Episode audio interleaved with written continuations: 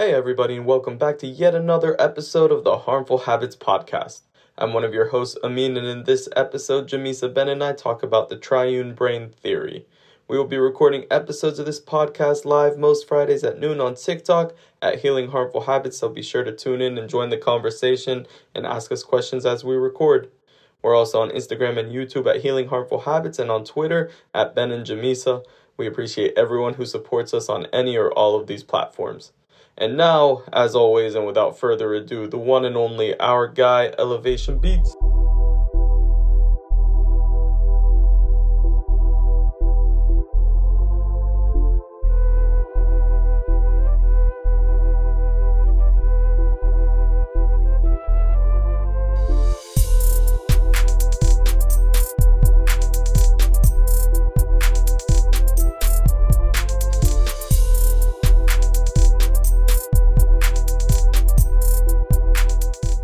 Started. So, how you like the new setup? It's an adjustment. I like it. I don't have headphones. Hmm. I like hearing myself. I mean, how are you this week? Pretty good, pretty good. Can't complain. It's been a usual, normal week. Been to any white supremacist rallies recently? I had to miss out. I had work. Someone needed to help them with their left and right rhythm. So I've That was heard. so funny when I saw that. You haven't seen this to me? Uh-uh, not yet. I saw one of them that you posted earlier this week. Is it the same you rally? just didn't see them in general, though. On Uh-uh. the, Oh my gosh, hilarious. I'm trying to move this over. Is that better? Yeah. Okay. Yeah, it's all good. but when you look at me, are you going to talk away from the mic? I am not Benjamin Motley. All right. Go ahead, Amine, you're about to say something. I don't remember. Oh, marching. Yeah, so you guys saw the march in person then? No, it's just all over TikTok. Oh, well then, yeah. I I, I don't know if I, I, you know, I don't follow along with white supremacists very often. Hmm. Graduate of Trump University talking about he doesn't follow along with white supremacy. Have you been, Ben? We live together. I haven't seen you since like seven o'clock this morning. I'm okay. My side chick was a little under the weather today, so I've been trying to help her feel a bit better. So, triune brain, Jamesa. Do you remember the old triune brain? I think so. Right? What are the three parts? What are the tri aspects of the triune brain? Isn't it um, emotional, cognitive? What's the other one? So, you have the automatic Automatic. or survival part of the brain. So, the, The automatic, stem. hmm the brain stem, sometimes called the reptilian brain. Mm-hmm. They teach you that in med school, I mean, before you got kicked out? No, but at Trump University, they taught me about reptile people, little lizard people. Oh Lord. I can't. You're a jackass. All right, so um, you got the brain stem, the survival part of the brain. This controls everything that keeps Jamesa alive when she drinks so much that she passes out. So this includes your heartbeat, body temperature, respiration. Um, so Jamesa, you should be a big fan of the reptilian brain, keeping you alive despite your alcohol consumption. Um, and so this is a really important part of the brain. It's the first part of the brain to begin functioning. I imagine it's the last part of the brain to end functioning. I mean, you're going to have to edit some of our medical information as we proceed through today's lesson. So far, so good. All right.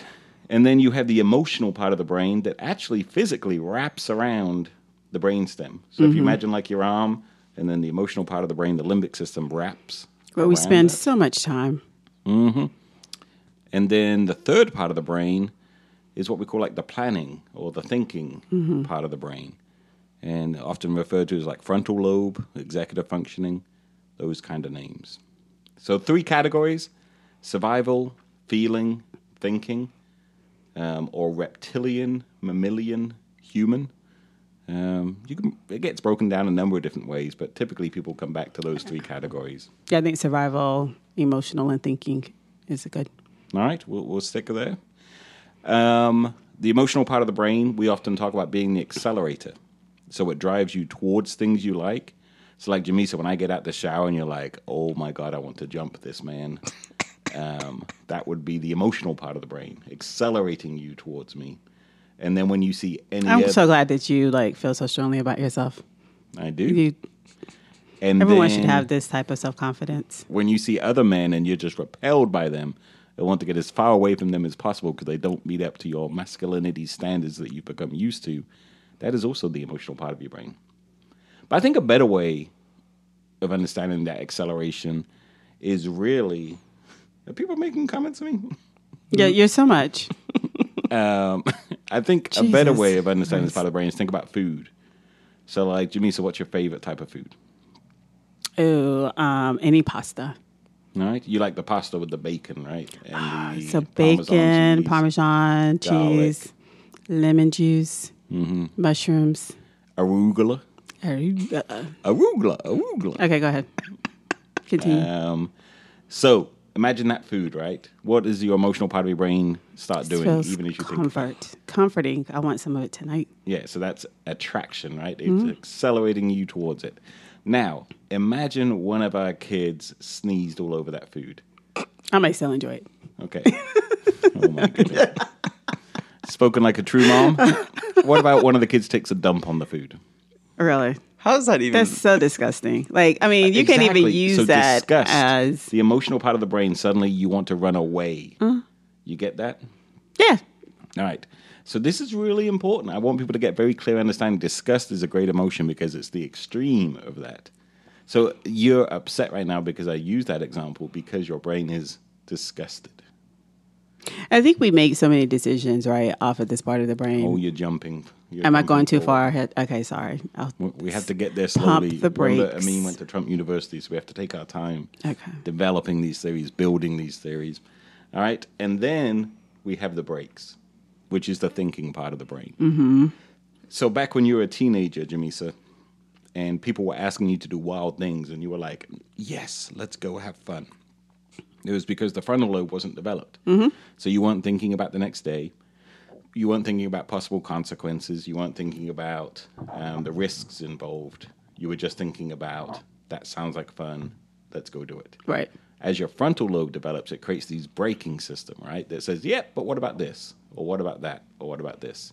So today, like whenever I ask you to have fun and you throw in a fun grenade, and That was uh, my thinking part of the brain. It's like, let's Mm-hmm. be rational, people.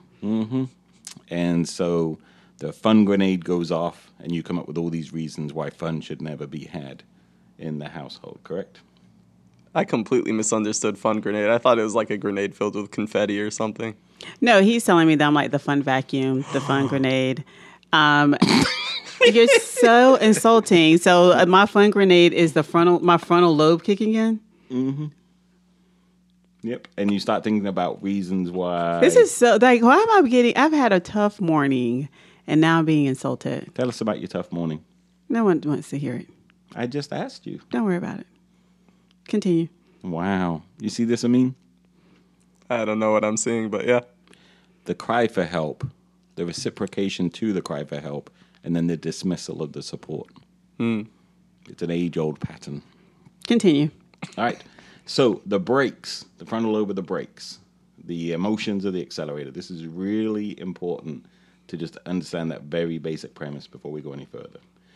Now, what part of the brain you is the biggest priority out of those three? Amine, any thoughts? Mm, the survival. Absolutely, right? So that's why if your brain, this is kind of a bad metaphor, but I think it helps explain. Let's say your brain has a limited amount of energy because Jamesa's been drinking profusely. And so her brain cannot run all three parts. So, first of all, it shuts down the frontal lobe. Mm-hmm. It shuts down your ability to plan, your ability to um, It's going to force me just predict to, risk, and your feelings are going to increase. So you're like, she's going to want to like call that ex boyfriend and that kind of stuff because suddenly like she has no brakes placed on her frontal lobe. And if she continues to drink, as happened last night, um, we're then going to get to the point where the emotions shut down too, and the only thing working in her brain is she's passed out, and it's just her survival. Um, the, And the- you're still married to me and let me raise children and take them to school and all that stuff. I know I need to rethink my life decisions Where are you functioning? What part of the brain are you functioning off of? right now. No, when you make those poor, piss poor parenting decisions. um, so anyway, so uh, at that point, your brain just shuts down, and you just have the survival part of the brain functioning. Now, the reason that this is important is as you see people becoming under the influence of emotions, you see that same pattern happening. You see their frontal lobe starting to shut down or decrease in functioning, and you see their emotions increase. So, as an example, Amine. If I were to make a mean joke about your mom, do you notice that your emotions would increase to the point where you'd be more likely to engage in a behavior that you wouldn't typically engage in mm-hmm. if you weren't angry? Yes. And so I've done this in prisons before. I would not recommend you it. you done this while in prison? Mm-hmm. Ah, I can just picture you now walking into a prison making your mom jokes. I did. And um, what I noticed, and so first of all, I asked the, the inmates if they consider themselves emotional, if they struggle with fear or hurt. And obviously they're in prison, so they're like, no, no, no, no, I don't, I don't have any fear or hurt, anything like that. So I start making your mom jokes, and these dudes get so emotional so quick. And so I help them understand that this is their fight, flight, freeze system. This is their accelerant. Um, they feel threatened by these jokes. The interesting part is, if I'm making a joke about someone's mom who I've never met, what's the real threat? Hmm. The frontal lobe would help predict that, but as soon as you've triggered those emotions, the frontal lobe's no longer really. right. And then it's just a you're you're reacting, and mm-hmm. oftentimes irrationally. Mm-hmm. And so it's really interesting to start seeing that most of our decisions, most of our beliefs, most of our opinions are really held by the limbic system. Mm-hmm. But if I ask you about your beliefs, Jamesa, you're going to justify them through Well, I would tell you they're not emotional. Mm-hmm. And so think about a teenager. So a teenager does something, acts out of the emotional part of their brain, and the parent says to them, Why did you do that? I don't know. It's a terrible question because the teenager doesn't know because the behavior wasn't driven by logic, it was driven by emotion. Mm-hmm. So we always tell parents, right, start with How are you feeling when you made that decision? decision. What was the feeling that led to that mm-hmm. decision? And you get such better mm-hmm. response from your team. And so this is how the triune brain really impacts families. Is if you can see how the triune brain's functioning in the other human, you can really interact with them in a much more effective way. We talked about this, Amine and I, um, in a group we did last yesterday um, about parents being so reactive to their teens because the teens are going like that's just where they are. That's where their development is. Yet the parents who have a fully functioning brain will often respond to their kids off of their limbic system. And so some of the results of that is um, the parent's limbic system then gets activated. And they start acting more like the teenager rather than helping the teenager's brain act more like an adult brain. Right. And so, if you think about this um, frontal cortex or this human part of the brain, this thinking part of the brain, it's developing a lot during those teenage years. And anything that's developing needs a lot of practice. But often, parents get so caught up in the emotional part of the teenager's functioning, Right. That the the teens aren't able to practice the limbic part. I'm talking not the limbic, but the frontal lobe, and they end up practicing the limbic. the emotional reactivity mm-hmm. part. And so, as a parent, one of your jobs with teenagers, we'll talk about all ages today, but one of your jobs is to give the teenager's brain practice mm-hmm. in the cognitive part of this, which means you have to help them settle the limbic system 1st mm-hmm. Yeah. So, this is why, you know, like how Amine will have like hissy fits at work and he starts stomping his feet and things like that.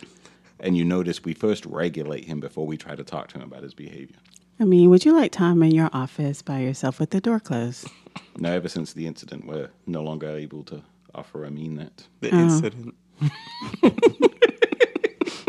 Amine no longer has a door on his office because he keeps slamming the door. There was some door slamming going on, and we had to remove the door Yeah. um, to help him better plan future behaviors. But you'll see this people will be upset, and other people will be trying to have discussions with them. Mm-hmm. right. So I want the both of you to pretend you've never heard this question before, and um, we'll just walk through a simple exercise. Amine, where do you keep your eggs in your home? The fridge. All right, Jamesa? The fridge? All right. Why? That's what. That's where they go. And why do we put them in the fridge? What's the goal? Keep them fresh. Right? And so if you don't put them in the fridge, they're not fresh. In my mind, it's not fresh. Mm-hmm. I'm with her. All right. And so, I mean, if you came to my home and I had eggs sitting on the counter. I'm like, Amine, let me make you an omelet. How would you feel emotionally? I would feel disgusted. Yeah, I probably wouldn't eat it. Mm. I'm like, hmm, I'll pass. I'm allergic to eggs. Do you feel like this is a logical belief on both of your parts? Yeah. Yeah. Hmm. Do you feel like it's an emotional belief? Nope. Right? Where's the logic?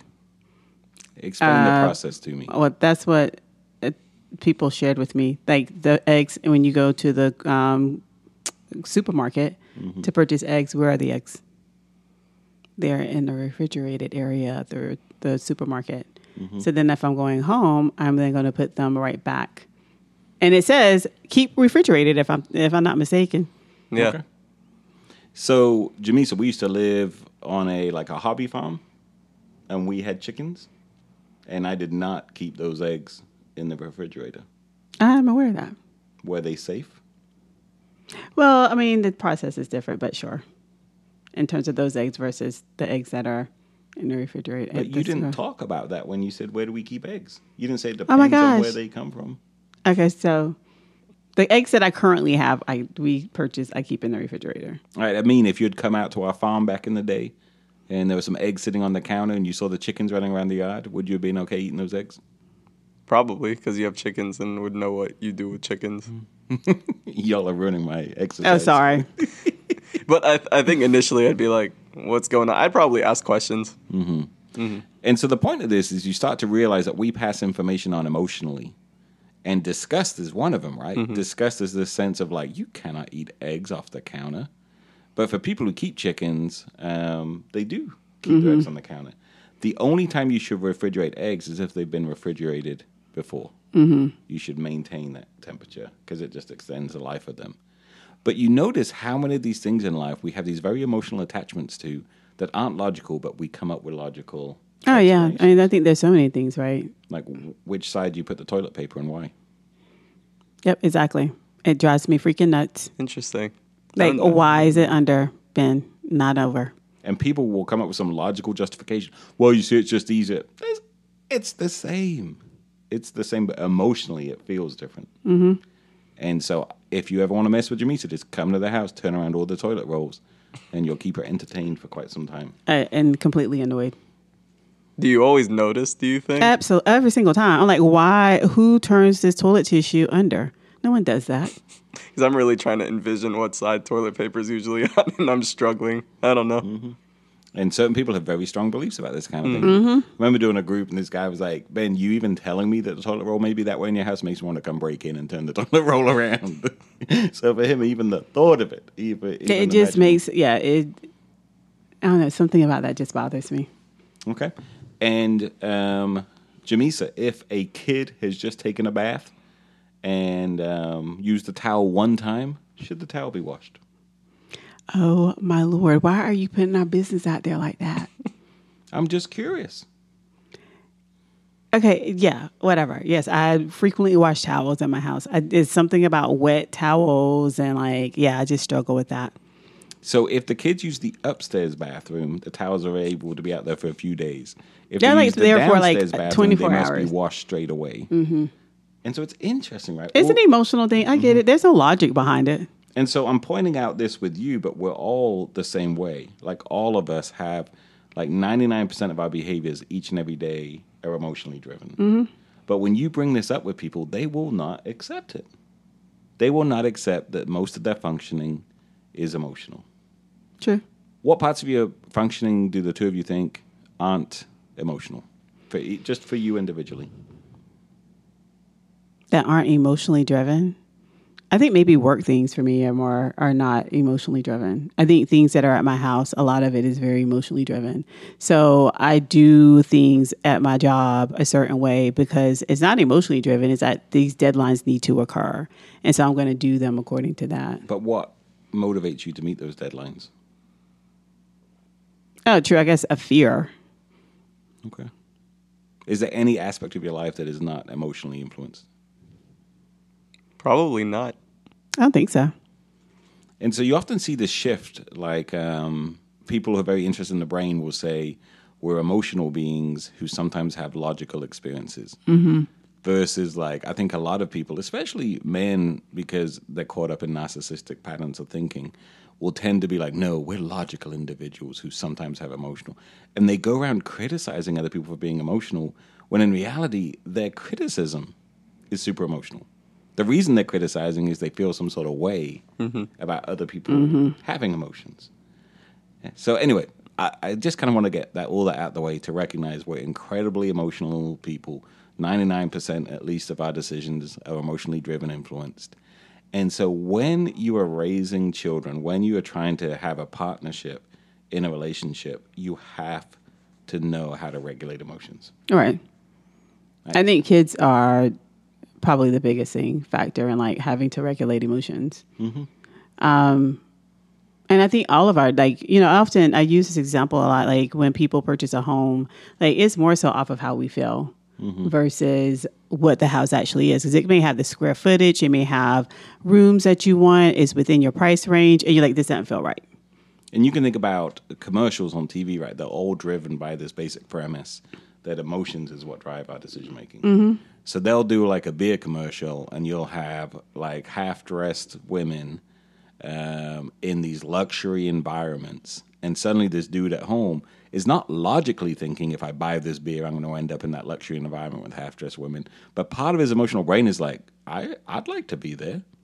And so these beer companies know it, and these dudes end up going out and purchasing this stuff. A better example of this, perhaps, was the recent controversy with Bud Light, where they partnered um, with a transgendered individual, and people emotionally felt they could no longer drink Bud Light because it went against their beliefs. right So they go out and buy Bud Light just to destroy it. Which, which is absolute asinine but this is how we all function. Like we all function from this incredibly emotional place.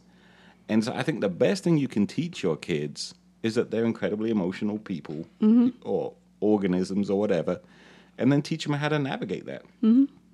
But we spend most of our time teaching kids as though it's logical.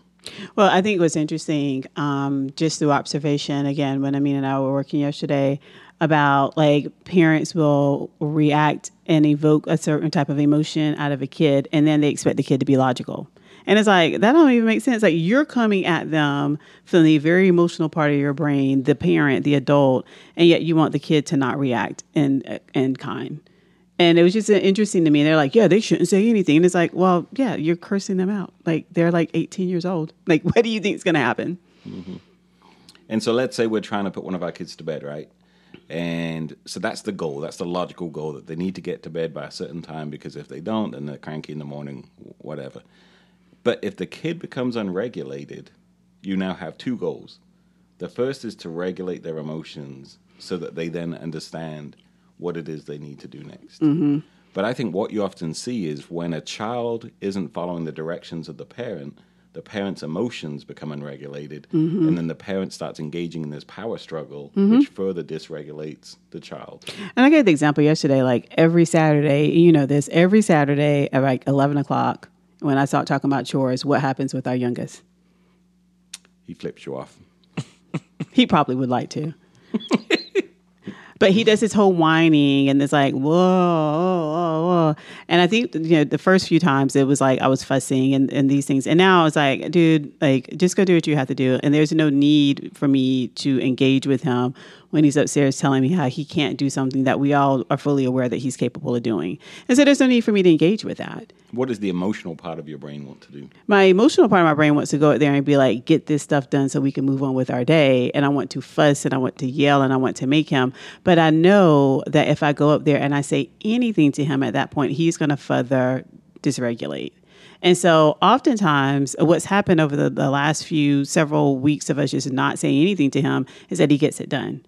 Now, is it done within probably the 30 or 45 minutes it takes for him to get his chores done on a Saturday? No, but it's still done. And so, and there's no need for me to have a conversation about it.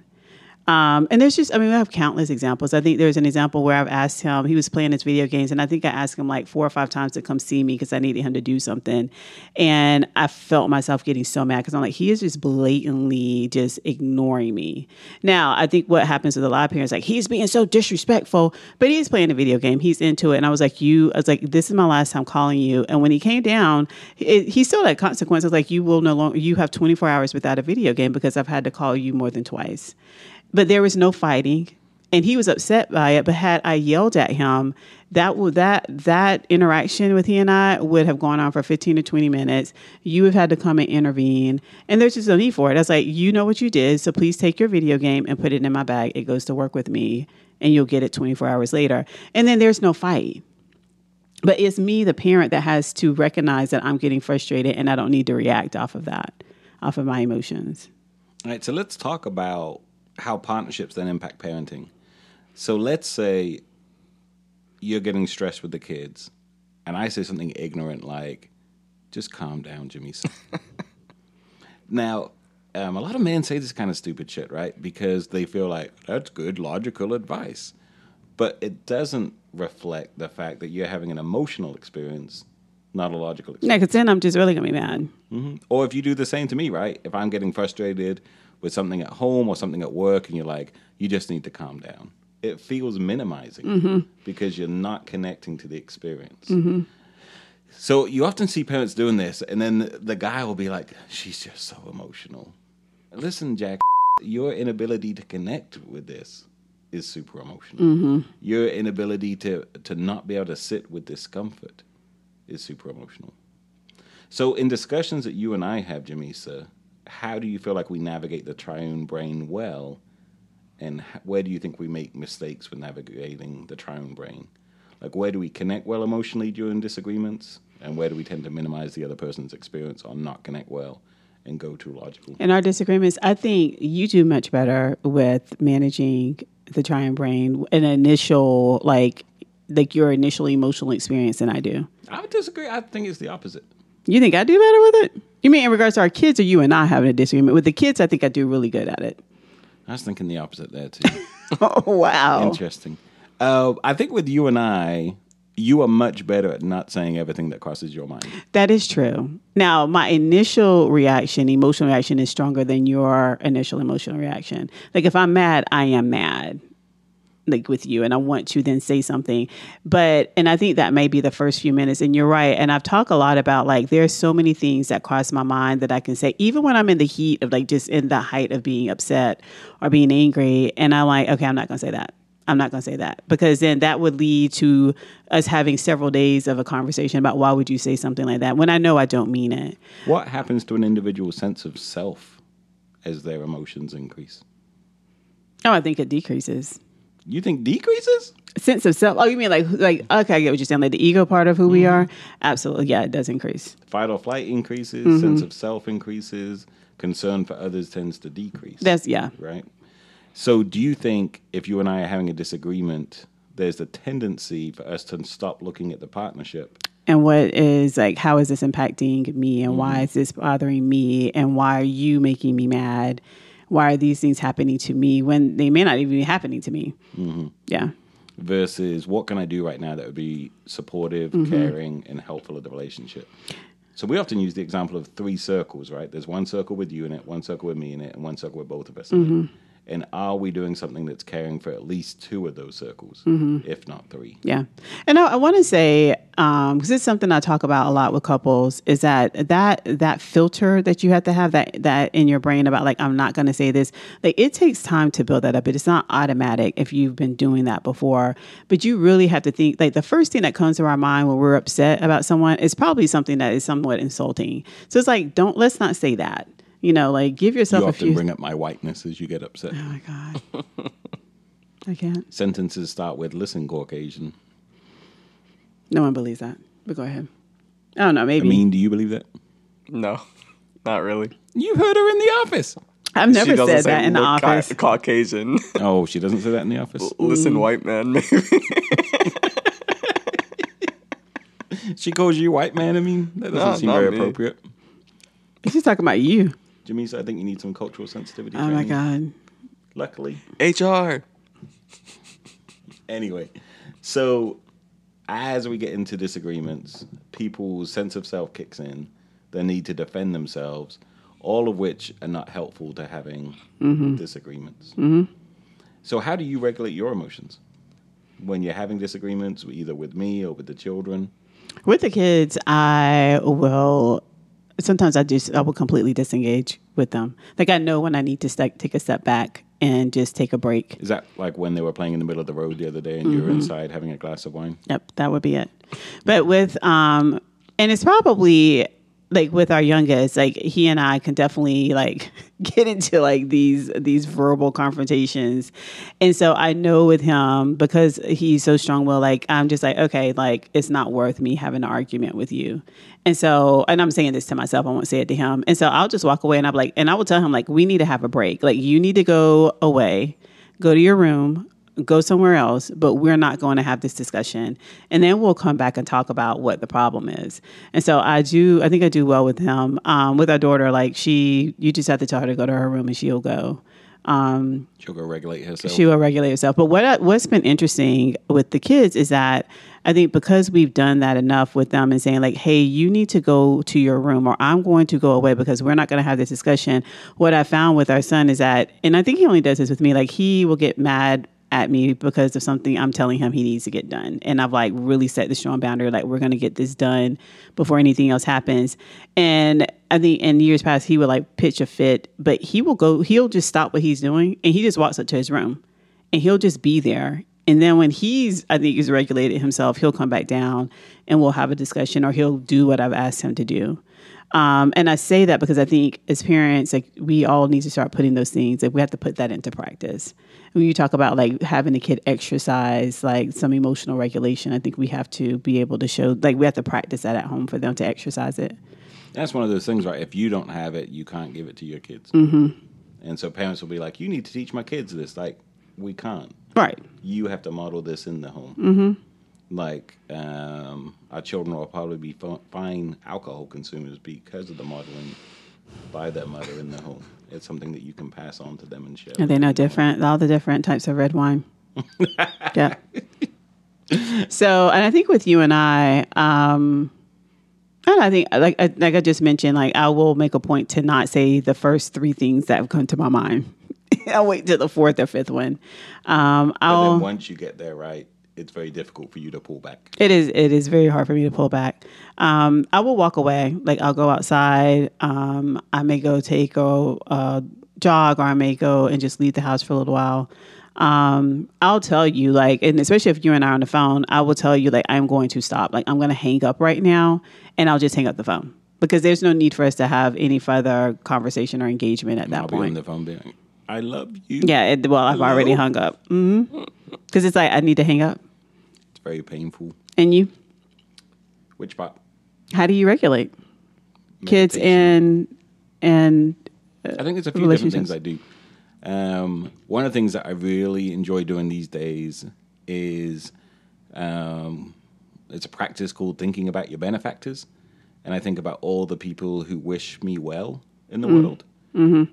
And um, it may sound corny and cheesy. I, I don't know how to put this like into language that would be helpful to people, but basically, I picture or I think about people who wish me well. And as soon as you start thinking about these people who wish you well in the world, and they don't always have to be consistently wishing you well, they can have challenges or flare ups or whatever. But like, so I'll picture you, I'll picture the kids, I'll picture close friends who I know have my back. Mm-hmm. And in doing that, it helps regulate what I'm feeling. So that's one strategy I use. Another strategy I use is tuning into my body, like feeling my heartbeat, feeling my lungs contract and expand. I picture blood moving around my body. I love doing that. And um, that really helps regulate my emotions too. Um, a third one that I use, especially with you, I think, is I think about all the times you've been so caring and thoughtful. And so once I'm done thinking about those two events, um, that typically helps me calm down. oh, very nice. I think you missed the joke. Yeah, you missed the slight dig. Oh, He said whatever. those two events, the two times you've cared. you didn't need to point that out at me. I we, did. we were on a roll. and so I think those are some of the main strategies I use. But all those are kind of mindfulness techniques, right? Mm-hmm. Um, I also think about like the sun's going to explode. Oh Lord, nihilism. So this is what's It's not interesting. nihilistic. This is what's interesting that you will go to like the body, like the mind, and you kind of drop down into your body, right? Um, to manage those, I always call them sensations or the energy that's in your body when you are upset. That that that emote, the energy that we get when we are finding ourselves to have heightened emotions, and I can't do that. And and I think it's a good way. I think it's good to point those things out, right? Where I think I would struggle to sit and What be mindful try to do it? That I don't, I just can't. Like, it's almost like the energy is too much, and I physically need to do something with my body. Oh, okay. Like you can't sit still. At Not in that moment. Mm-mm. No. So, So, the energy pushes you to want to move. yes, and so to to think about, and that's nice that you're able to do that.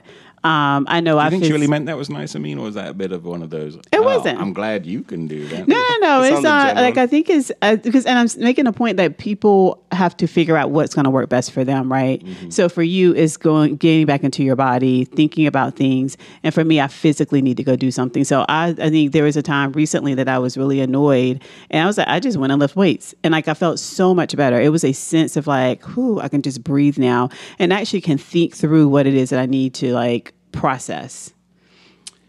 There's also a side chick I like to visit who's really understanding, and I find that if I spend time with her, I really start to calm down and feel supported and cared for again.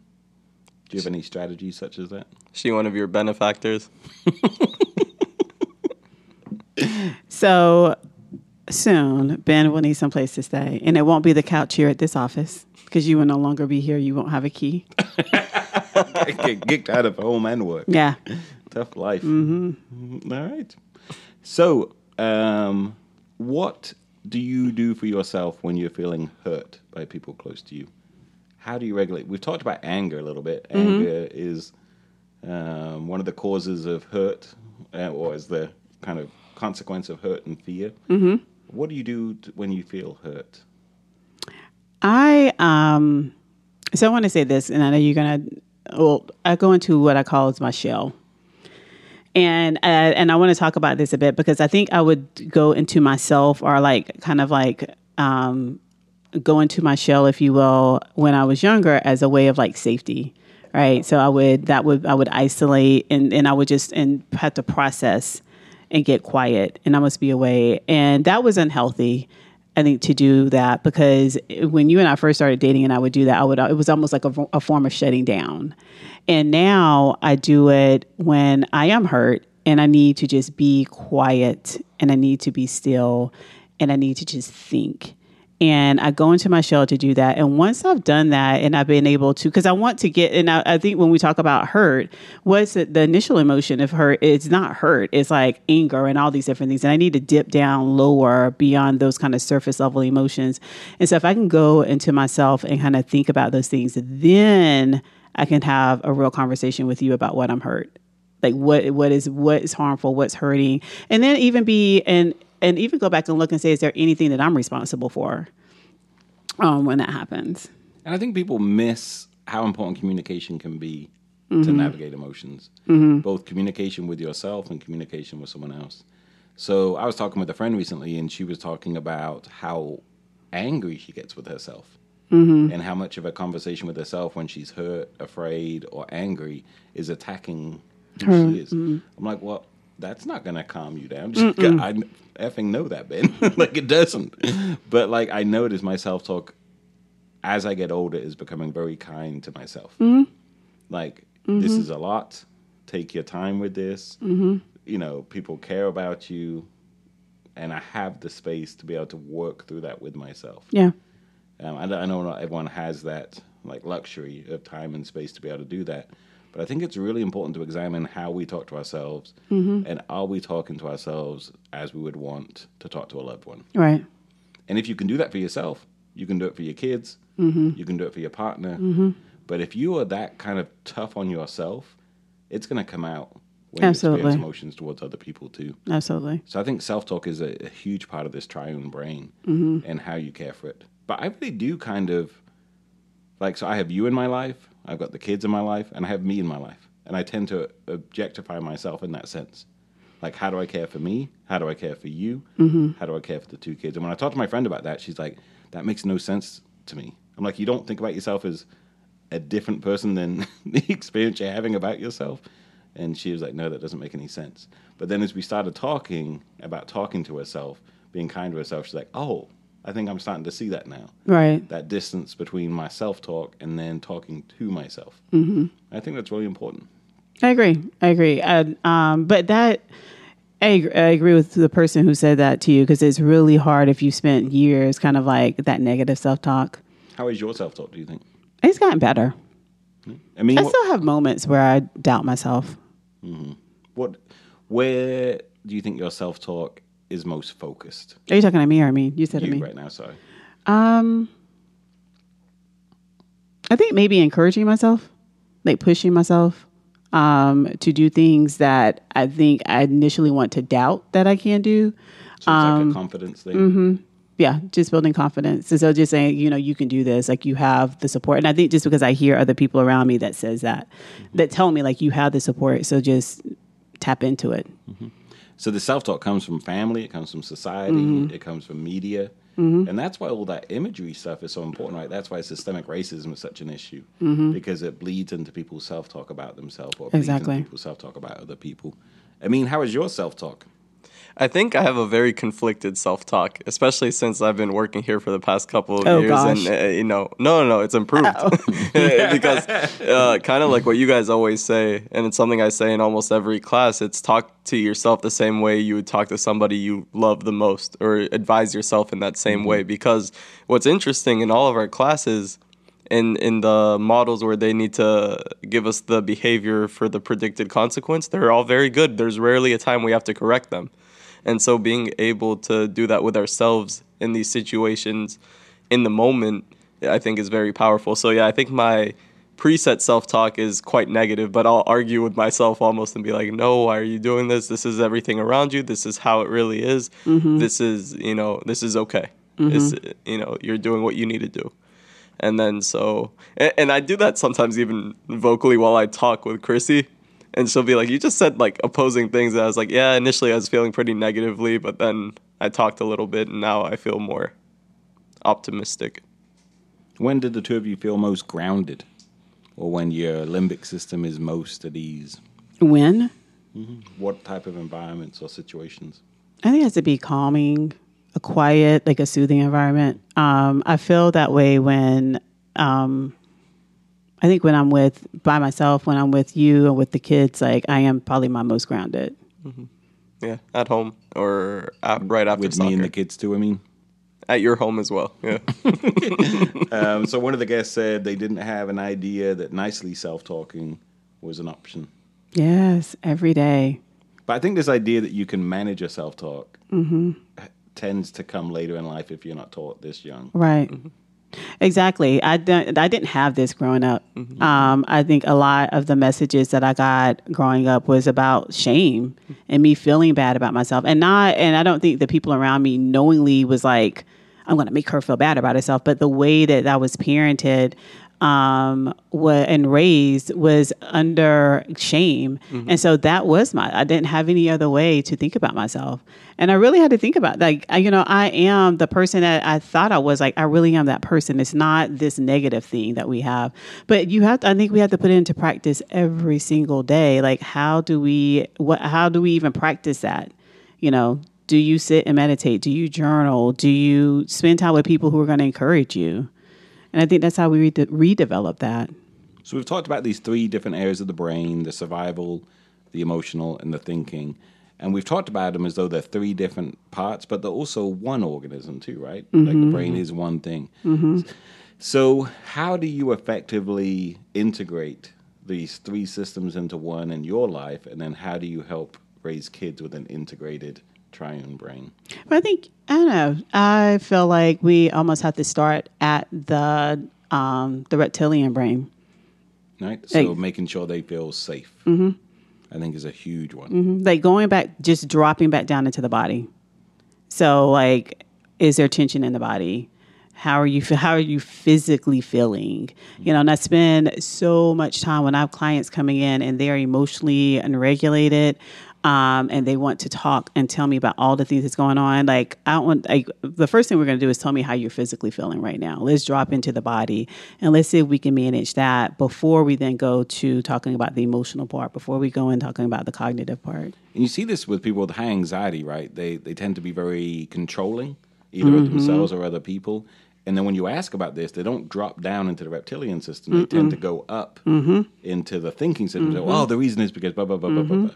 Rather than let me slow down, let me regulate my breathing, let me Exactly. tune in to my heartbeat, to my body temperature, and in tapping in to that lim- uh, to that reptilian system, uh, to that survival system, I feel like it helps regulate the others.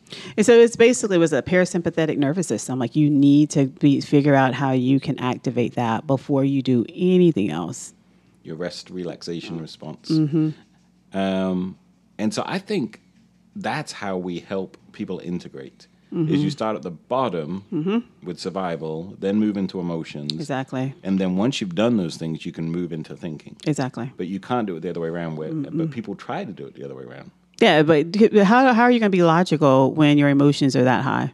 Like, it just that does not make sense because what we're thinking about when we are emotional, when our anxiety is high, our stress level is high, um, and I, I say this all the time, like what we think is happening is not reality. More times mm-hmm. than not, it's the predictions. delusional. Mm-hmm. But if you can, if you can, if you can drop back down into the body and you can slow these things down, you can activate the parasympathetic nervous system. Then what you realize is like I'm not in danger, but my mind is telling me that I am. I don't mm-hmm. need to go into fight, flight, or freeze. Yeah, and when my anxiety kicks up, I'll create all sorts of crazy. Oh yeah, I like I I feel will. incredibly real. I didn't draw. I have like created narratives, like a whole story about one thing when I feel my anxiety kicked up. I think Eckhart Tolle has a really interesting story about that, where he's like on a train heading to university back when he was a student in London, and um, there's someone on the bus or the train, sorry, talking to themselves, and he's thinking in his head like, "What's wrong with this person?" And the people around him are like, "What's wrong with this person?" Anyway, so he gets off the train at the same place the other person gets off, and he realizes he's heading in the same direction, and they end up at the same university together. And he realizes the person's a professor. And so Eckhart Tolle is in the bathroom thinking about these things to himself, and he's like, the only difference is he's saying everything out loud.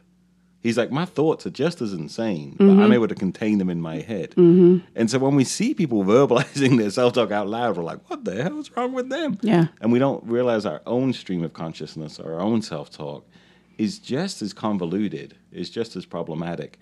Um, problematic may not be the right word, but just as like contradictory, not reflective of reality. So, Jamesa, let's say tonight we get home, we get into a disagreement. I'm noticing your sympathetic nervous system kick in. I notice you starting to get upset. Do I then say, all right, Jamesa, how about we focus on your reptilian system? How would that go over? I'd be like, "What the hell are you talking about?" Mm-hmm. So how do I how do you support someone else When they're getting activated? How do you help them shift? You can ask them what would be helpful right now. Mm-hmm. You know what what would be helpful in this moment. And so if I say, "Hey, I just need you to just like leave me alone for a bit," then you do that. Mm-hmm. You know, if you tell me like, you know, if I, I say, Ben, what is helpful, and you're like, well, I just need to go away. Can you just watch the kids? I need to just go take a walk. Then I need to allow you the opportunity to do that. Mm-hmm. rather than trying to logically explain the situation, trying to logically figure out like care for the safety part first, Right. Then process the emotions involved. Mm-hmm. And once you've done all that, you can then have the conversation about logic. Mm-hmm. And so we do this with our kids all the time, right? Once they're regulated, then you can have the con- uh, conversation about because you were unable to do this. And because we had to take time doing this, I no longer have the time to take you to X, Y, Z. Right. Exactly. But you can't have that conversation until they're and then tell the kid you need to calm down and it's like well yeah that's very helpful and i mm-hmm. think even with kids i know we don't use the words like how can i like you know how can we drop you down into your body but we may say you know let's go have a like hey let's the, why don't you go and you know let's do belly breathing. yeah let's do something else and then let's have a conversation about it but there's no need Our to like engage Mm-hmm. dancing to music, and so you can you can kind of shift them that way to get them into their body. Mm-hmm. Like let's put on silly songs and dance. Mm-hmm. Yeah. But I think a lot of it is just really um, helping them. We- Like we have to, I think, as parents of small children, of teenagers, like you have to spend so much time teaching them how to regulate this stuff. We talked about this maybe in another episode where you can't get too high and can't get too low, right? With emotional regulation, uh, regulating, and even in teaching that to our kids. Mm-hmm. Know. And so uh, I think next week we're going to talk about neurodiversity, Mm-hmm. and we'll talk about ADHD, um, which we have in our family. We'll talk about autism, which we have in our family, and we'll talk about kind of using everything we've talked about on this season so far in responding to different types of neurodiversity, Right. and talking about what is neurodiversity, what isn't neurodiversity, um, those kind of factors. Um, and then I think that's going to bring an end to season three. Is that right? I believe so. And what are we doing next season? I mean. I forget. Oh my goodness. what do we even pay Amine for? Maybe not for this. For do you my know what we're doing aura. next season, Jamesa? Oh, we were back and forth. We were talking about race and as it relates to family Talk and about doing a season of race, race in the workplace, race at home, mm-hmm. and really understanding the different intersectional issues of living in a multiracial society. Where did the concept of race even come from? right. Is it a biological reality? No. And so, why was it into introduced into culture, and what were the motivations behind it? So, we'll explore all of that in season four.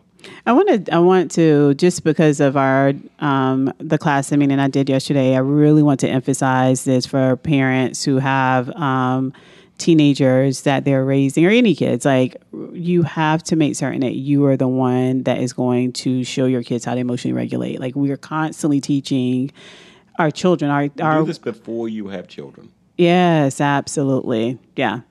Um, because our home, the home that your children reside in, like that is their school. They all like that you are constantly teaching them um, through your behaviors. And it doesn't even have to be directed at them. Like they're all constantly observing and they Picking take those things. Yeah. and- mhm. Yeah.